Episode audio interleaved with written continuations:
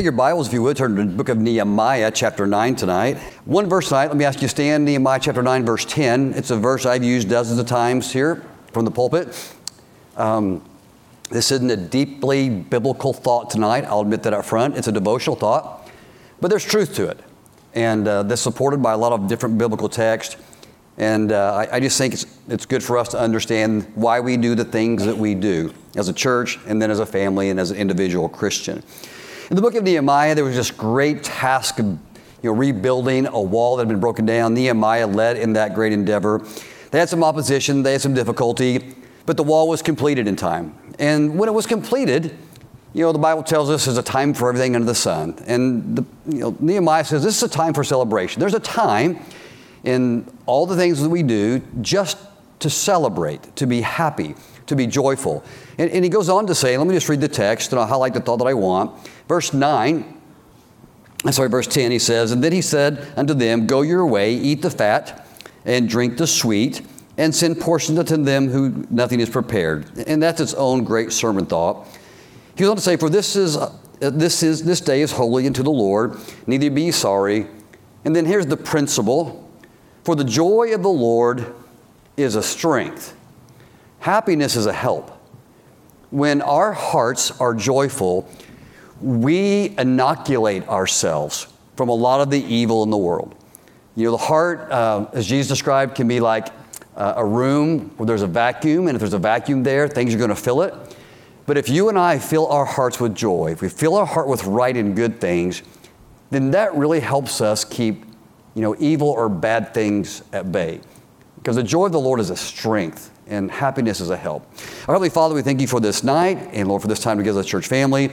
Lord, I pray that we would be instructed by your word and, and Lord, as a, a church family, um, gain continued understanding, Lord, and reason, motivation, Lord, for doing all the things that we do. And I ask for your help with this in Jesus' precious name. Amen. God bless you. You can be seated, of course. As Brother Daniel mentioned, you know, it's, uh, it's one of those fun nights for us as a church family. Um, as I walked in, there's a lot of activity in the parking lot. And if you were to go upstairs, it'd be hard to contain the energy that's up there. Uh, it's cute, and uh, you know, there's, there's, there's just a lot of fun up there. Uh, I know people are looking forward to that special time of fellowship, and I, I think, you know, it's my opinion that all that is, is a good thing. I think it's good and even a help for a church family uh, to obviously make fun and happy memories together. I, I, don't think fun's at the top of the apex of all things that we should be about. I, I think seeking fun in and of itself could be a, a, four, uh, a four, poor form of hedonism. But, but the Bible says that, you know, merry heart doeth good like a medicine. The joy of the Lord is a strength. And, and that's a principle that I, I think is good for a Christian to think about.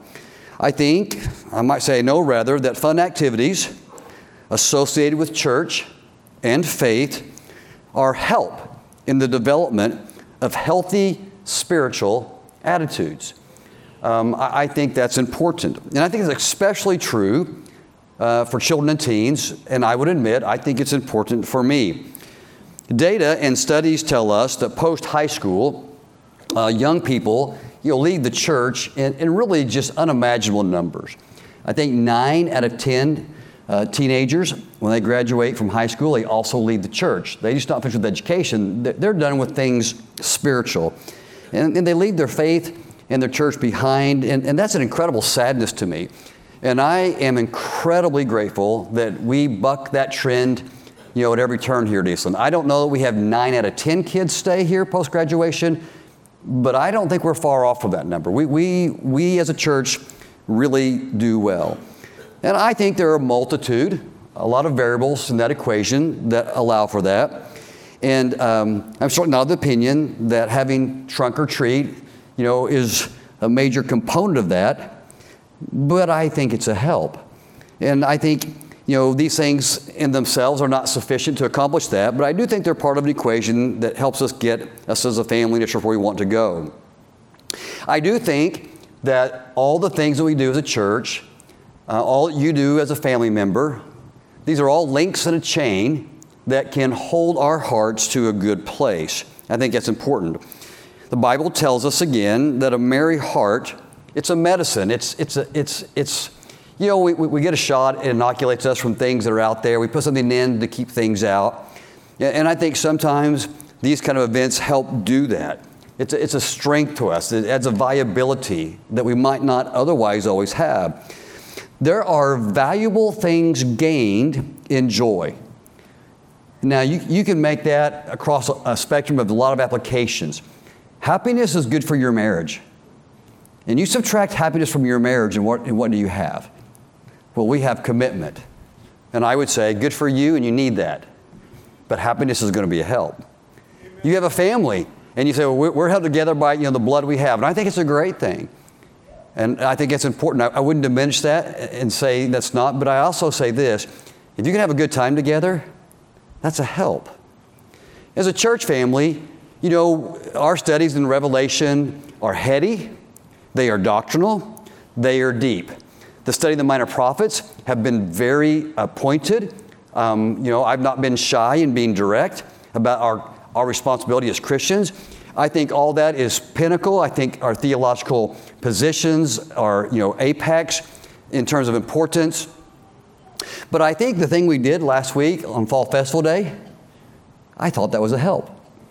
I think those kind of memories for all of us um, do something, and I'll, and I'll, actually mention these things in a moment. I, I think those things are a help. Um, you know, family devotion, I think, is important in different ways that you might do that. I think time together as a church also is of immense value. I think the fellowship that Brother Daniel talked about is really what we're after on these kind of events. Um, there's an old truism the family that prays together stays together. But I think this too I think the family that plays together. And I, you know, you understand what I mean by that. I think they have a better chance, along with the prayer time, to stay together than either one of those alone. My observation experience, and lots of studies suggest that we can avoid a lot of family fragmentation um, by actually spending time together. Now, that sounds like obvious, but it's not. A lot of families do not purposely, and church families do not intentionally, specifically set times to just enjoy each other as individuals. And it's important, and, and, and together time is something we should all endeavor to do. Why would family fun time you know, be so important? Because what it accomplishes. You know, in 1 Corinthians chapter 3, verse 11, it says this, For other foundation can no man lay than that which is laid, which is Jesus Christ. The most important thing we can do as parents is to instruct our children um, and introduce them to our Savior, Lord Jesus Christ and we can we need to build them up in the tenets of the faith. They need to understand doctrinal precepts. They under, need to understand commitment to a local church family and all these kind of things. It's it's unbelievably important that we spend time doing that.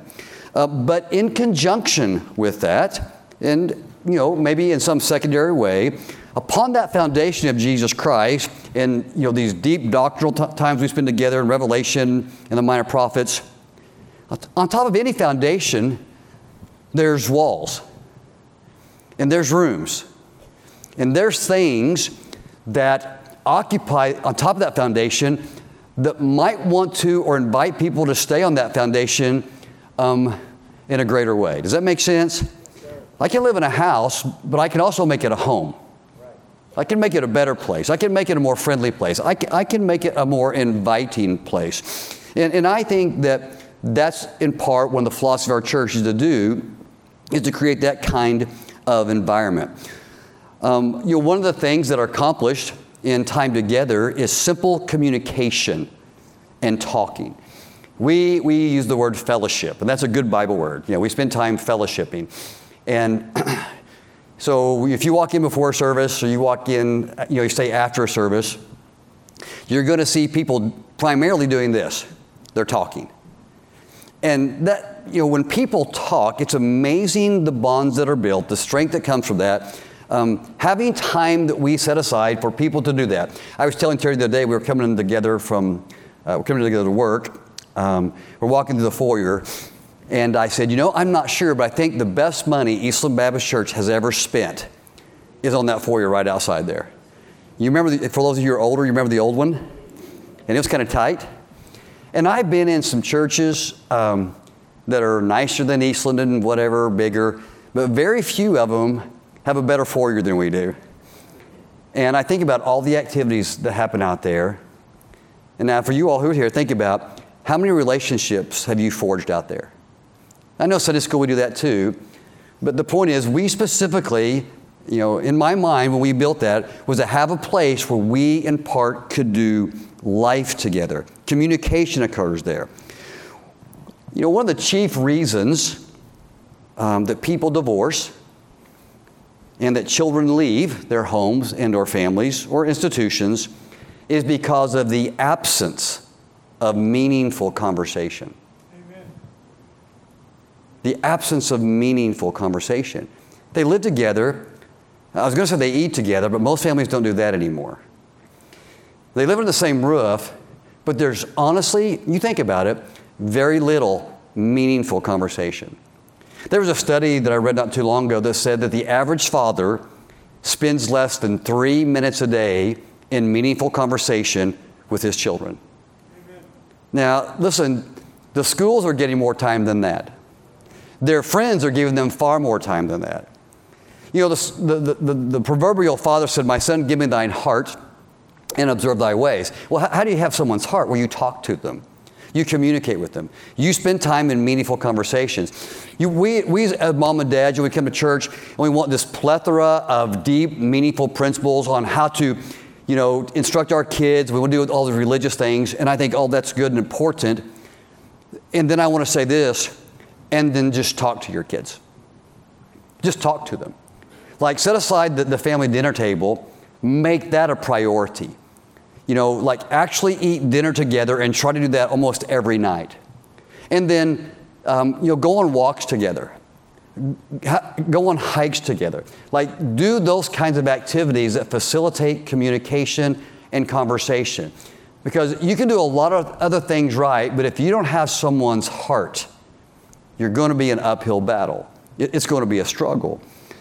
Um, there's a recent study that uh, suggested that playing together, and forgive the word playing, but you understand what I mean by that. Playing together as a family opens up the lines of communication almost more than any other variable than this particular university uh, could find in anything else. They, they said all this, this host of variables that, you know, that fought against family fragmentation and then added to the glue that held families together and what they discovered was that meaningful communication was one of the best glues of all.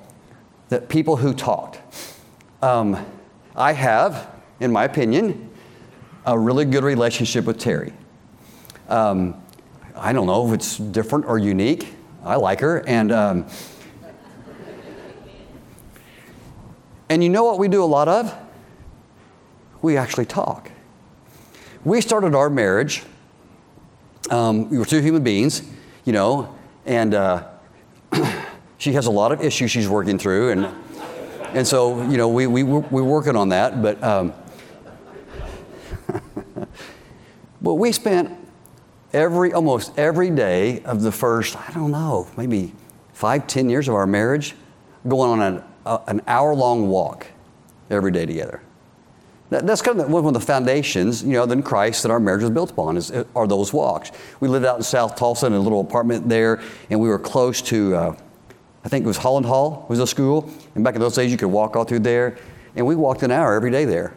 We moved to Owasso. There's a park right behind us called Centennial Park, and uh, when we could escape, you know, all the kids at home, um, we would go on an hour-long walk. It was almost an hour.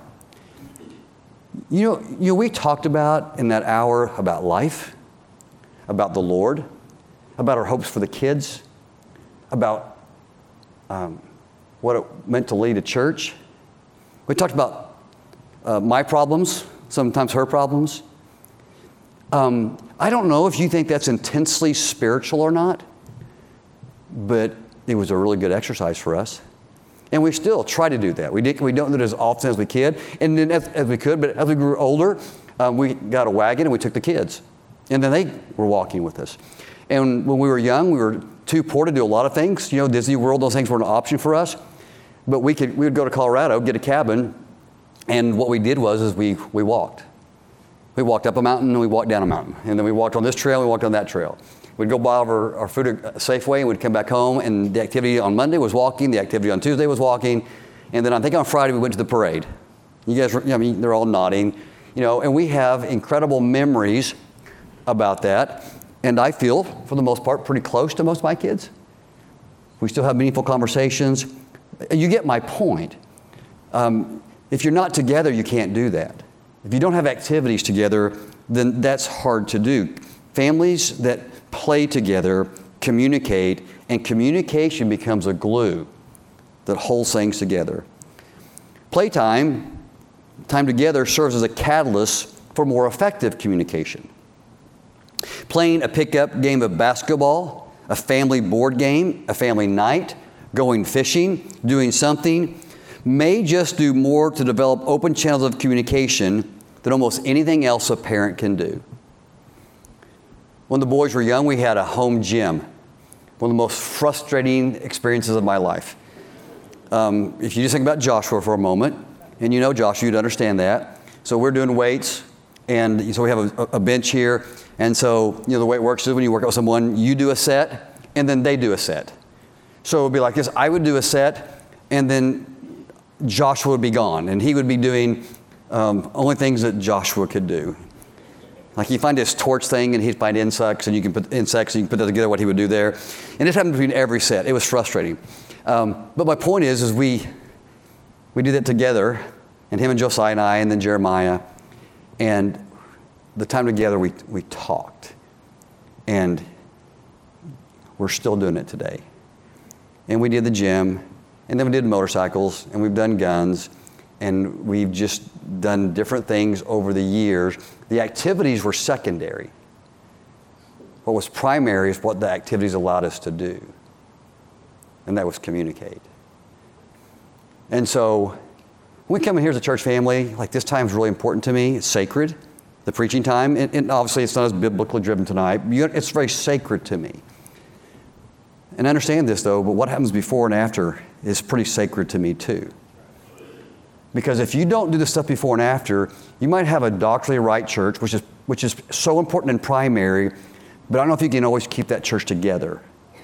And I think about the unity that we have and the, the, you know, the fellowship that we enjoy and the relationships we have here. And you need to understand that those things just don't happen in every place. There's some intentionality in that. On my part, and, and I hope on your part. It's important. Another thought is this is playing together uh, develops a sense of belonging. Another study found that families that spend recreational time together had a much greater sense of belonging to community, think church, and to their own family in terms of identity. A great thing happens when a family does things together, plays together. Now think about this, they begin to lighten up. And some of you could do that, lighten up. Um, barriers go down when you do fun things together. That, that just makes common sense, doesn't, doesn't it? Barriers go down. Memories are made. Jokes are shared. Serious moments of vulnerability and intimacy develop when you do those things together. It's really hard to be mad at someone when you're doing enjoyable things together. And you know, it's like in, in my marriage counseling, one of the things I say to young couples all the time is you don't have to do everything together, but find some life event or activity that you do together. Because it's to, you're going to be amazed how simply just that proximity that engage, allows for conversation can um, cause you to lighten up, to open up, and to share so many things. Another study suggests that family fellowship brings uh, again, a sense of belonging. And that sense of belonging then becomes a glue that holds things together. You know, in Christian families, in all families, children need rules, they need instruction, they need discipline. I think they need chores, they need a work ethic. All these things I think should be intentionally uh, developed in a kids. Parents should be so much more intentional than they are today. So many parents are passive, they're not intentionally building something. Um, but they also need a mom and dad who can play. And I know that word doesn't fit all of our personalities here. Like, I get that. You know, but you, you do understand what I, what I mean when I say that. You're doing something enjoyable and fun together. And that may be very different for you than it is for me. But I, I think every family needs that. And when they have that, then they're, they're going a long way to help themselves stay together in fighting family fragmentation. But also, the house divided cannot stand. But a house that's together at a dinner table, at you know, an event, at church, just at church together is unbelievable helpful. Family and fun times reduce tensions. The truth is, as human beings, we offend, and we do it often. Um, we build up negative capital in our relationships, in our lives, and in the hearts of other people we're close to. I've often said people are dangerous. And certainly, apology and forgiveness is a Christian ethic that we all should practice when that negative capital hurts other people. And those are important truths to uh, employ and apply. But again, it's been found that when families and married couples engage in lighthearted, playful activities, that built up hostility tends to be resolved. Um, it, it just, those, those things cannot really hardly occupy the same space. It's simply hard to be deeply angry at someone that you're having an enjoyable time with. And if you never have those times, then, and you're not doing the apology and forgiveness part especially, then there may be far more negative capital than there has to be. Social and ethical development can come as a result of playtime, fellowship time. It's been discovered that families that regularly played board games together, now think about this, and I, I don't like board games. And when I play them, I cheat. Um, so I'm really, this is, I'm getting to be very counter, this is what I'm, I don't mean to contradict myself. For other people, this is true. It's not true for me, but it's true for other people. Social and ethical values are developed by those who play board games together. Social values, not ethical values. They have better attention skills. They have better communication skills. They develop a better vocabulary. These are all studies. They have a higher level of thinking and cognitive ability with board games. They become better, they have a better sense of sportsmanship. Okay? I mean, think about it. You win and you lose, unless you're me and you always win because I cheat. Um, me and Anna always have cards up our sleeves, so. In all these variables rated higher in families that did these things together than those who don't. Now, I'm not saying it's a cure all be all. I'm trying to help you have an understanding of a philosophy that's in my heart, in my mind, that I think is biblically based and also supported by a lot of secular studies as well. Why would that be important? You know, because it's church family. And you understand what I mean by this? There's going to be some times here that you're going to win and you're going to lose. There's going to be some times you get your way and sometimes you don't. Going to be some times things are done your way and sometimes they're not done your way. There's some times when you have to show deference and restraint. And there's some times that you can celebrate. And um, there's sometimes you need to just be a part even though you lose or because you don't get your way. And a lot of people struggle. You think about, you know, I don't know what the average life expectancy of a church member and a church family is, but it's somewhere like 18 to 24 months. That's just so sad and pathetic. But we have four generations of people here. You can't have that unless you can play together and win and lose. And, you know, so these things I think are just important. And then I think activity time and playing together develops a healthy self image and the right kind of self esteem. Families that spend time together in fun activities report a higher level of feeling loved and feeling accepted. So we have new people in the church. And, uh, you know, we, can, we, we could, someone could be here for maybe two or three months.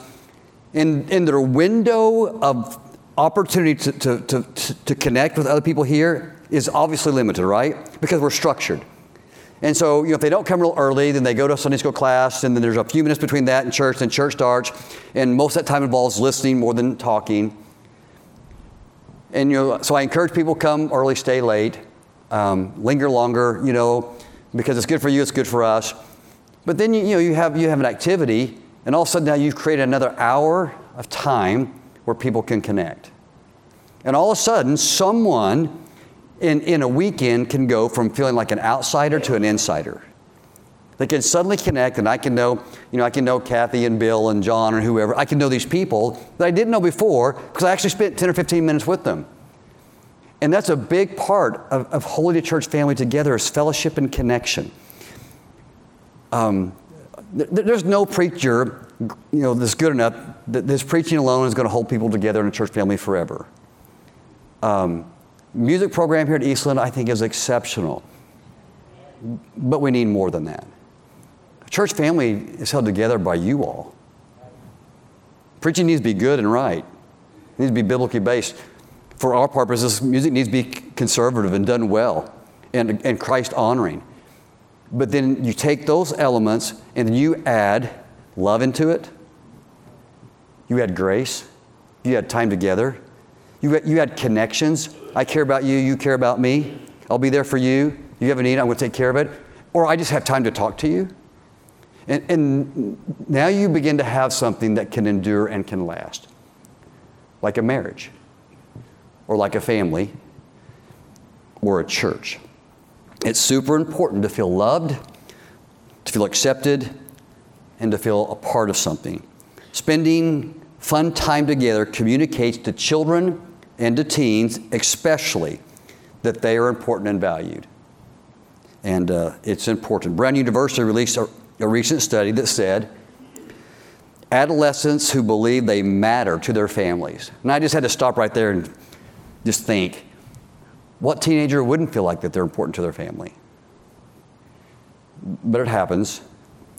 Adolescents who believe that they matter to their families are less likely to rebel, to leave home early, or engage in destructive habits or vices.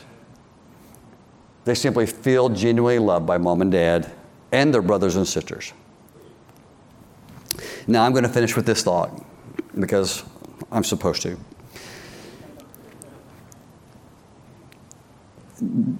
If, if that doesn't resonate with you, then you know that's okay. But I think I think this is true. Um, I want my children in great measure to have my values. If I didn't, I'd, I'd have different values.